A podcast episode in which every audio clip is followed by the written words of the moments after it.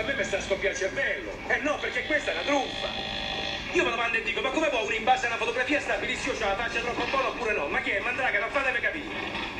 Perché a sto punto mi viene il sospetto, o che americani quando scelgono le facce non ci capiscono niente, oppure che alla base ci sono dei motivi politici molto molto precisi e non lo so. Ma che non lo sai? Ma quante volte De Niro ha fatto caccia via contro figura perché era meglio di lui? Ma infatti, ragazzi, ma... Cioè, gli americani quando scelgono le facce, le squadre soprattutto, non ci capiscono niente. Perché non è possibile che un Fedkin prende la Roma e la prima cosa che succede è che perdiamo una partita a tavolino perché c'è stato un, un, deficiente in società che non è buono manca compiti alle liste. E ragazzi, questa cosa è, è, gravissima. Cioè, una squadra fa una trasferta, fa la sua partita, strappa un pareggio. Eh, e poi che succede? Che martedì il giudice te la dà persa a tavolino perché tu hai messo un diavarà senza che questo comparisse tra i 25 perché l'anno scorso poteva per una questione di età e quest'anno non più. Poi che significa? Significa che poi alla fine chi faceva questo lavoro evidentemente insomma non, non lo faceva con grande attenzione, che poi si è anche dimesso, no? pare il signor Pantaleo Colongo eh, ha dato dimissioni, ex segretario del Torino, era della Roma e, e leggevo oggi che la cosa che fa più sorridere è che è in trattativa col Verona, cioè questo ha, fatto perdere la partita a Roma e potrebbe andare al Verona, io non credo che possa succedere una cosa del genere perché sarebbe paradossale. Anche se non mi stupisco di niente, insomma, perché poi oggi leggendo i giornali, i siti, scopri che eh, Suarez eh, aveva fatto un esame farlocco per prendere cittadinanza italiana.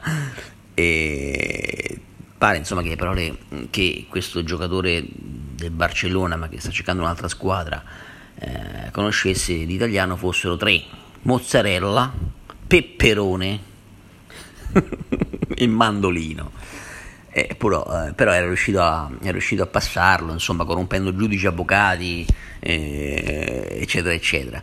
Ma questa è l'Italia, eh, questo, è di, questo, è il paese di Pulcinella. Il dramma vero è che poi alla fine noi tifosi da Roma, su queste cose qua che succedono a noi, in questa partita col Verona, ci, ci restiamo male, anche perché veniamo da un mercato eh, ridicolo, si può dire, eh, un mercato ridicolo, io non mi ricordo nella mia vita un mercato così di merda. Cioè abbiamo preso Kumbulla e, e, e, Pedrito, Pedro, che poi non è manco così male, eh. cioè Pedro alla fine ha dimostrato di essere ancora un giocatore nonostante l'età, ancora un giocatore valido, e, mm, per cui poi alla fine c'è delusione per sto mercato, aspettiamo insomma qualche, qualche colpo importante, magari l'acquisto veramente di, di, di, di un centravanti. E, vediamo poi la questione Geco. Allora, Geco, capitano della Roma, che praticamente desidera, visto che non ha smentito, di andare alla Juventus. Io pure qua, no, mai vista una cosa del genere. Un capitano della Roma che vuole andare alla squadra più odiata insieme alla Lazio dei romanisti, che è la Juventus. Per cui penso che sia stata da parte de, del giocatore eh, bosniaco una grandissima mancanza di rispetto. Poi c'è chi dice no, non è vero, è la Roma che lo voleva vendere. Cioè, sì, ho capito, però intanto lui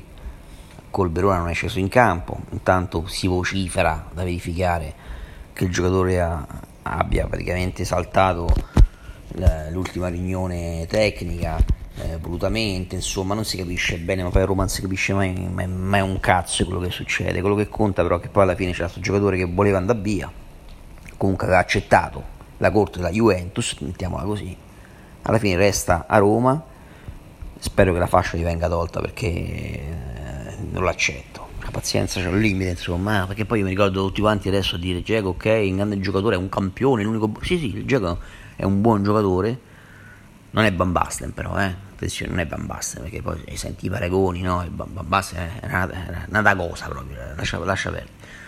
È un buon giocatore, forse in questa rosa de pippe è, è il migliore, sicuramente, però eh, eh, Geco è pure quello che si mangia certi go che che manco Bocelli quando giocava col Ponte d'Era penso si è mangiati mai eh. manco Ray Charles ai tempi dei Cosmos per cui cioè siamo buoni cioè, a 35 anni si era promesso alla Juventus visto che non ha mai fatto un'intervista in cui ha detto io voglio restare a tutti i costi a Roma no perché poi c'è sta pure il malato di mente che ti dice no perché lui vuole stare a Roma a tutti i costi ma, ma quando mai ma dove ma in che film ma che cazzo stai dicendo questo è un capitano da Roma pronto a far fagotto per andare a vincere altrove.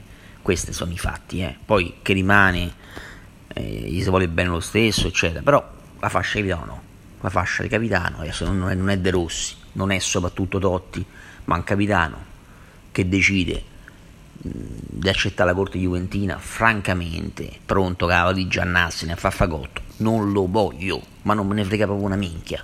Metteci Pellegrini, metteci, metteci Mirante, metteci chi te pare, la fascia italiana è una cosa seria, Geco ha dimostrato purtroppo di essere serio fino a un certo punto, ragazzi, io mi auguro che succeda qualcosa perché non posso pensare che la Roma è partita con questo campionato in questa maniera e non posso pensare di assistere a un'altra stagione di merda come le ultime. Ciao, un grande saluto a Tale Banigno e Cassanigno con il loro podcast 1908 che sono stati ospiti dal magico Bauscia Nero Blu. Ciao!